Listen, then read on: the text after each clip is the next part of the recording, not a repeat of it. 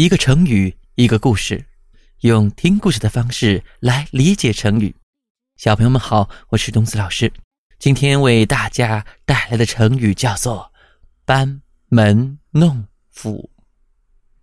班门弄斧，比喻在行家面前卖弄本领。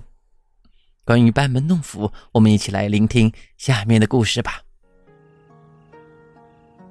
鲁班是我国古代的有名的能工巧匠，他的木工活做得非常好，尤其善于使用斧头砍削木器，素有“神斧”之称。所以呀，人们常说，在鲁班门前舞弄斧头是不自量力的行为。明代文人梅之焕还写过一首有趣的诗。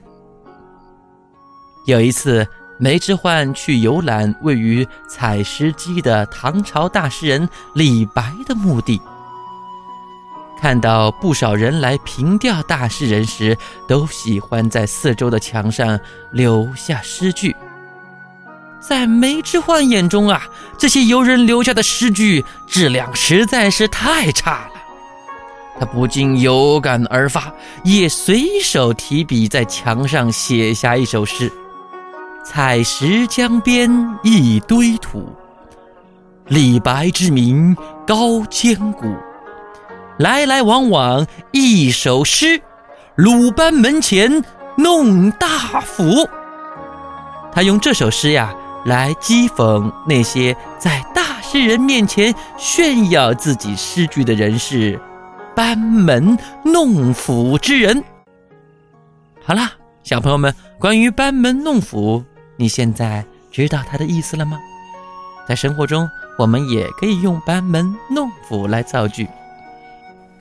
比如说，你看这个小男孩居然在迪迦奥特曼的面前讲如何攻打怪兽，哈哈，真是班门弄斧啊！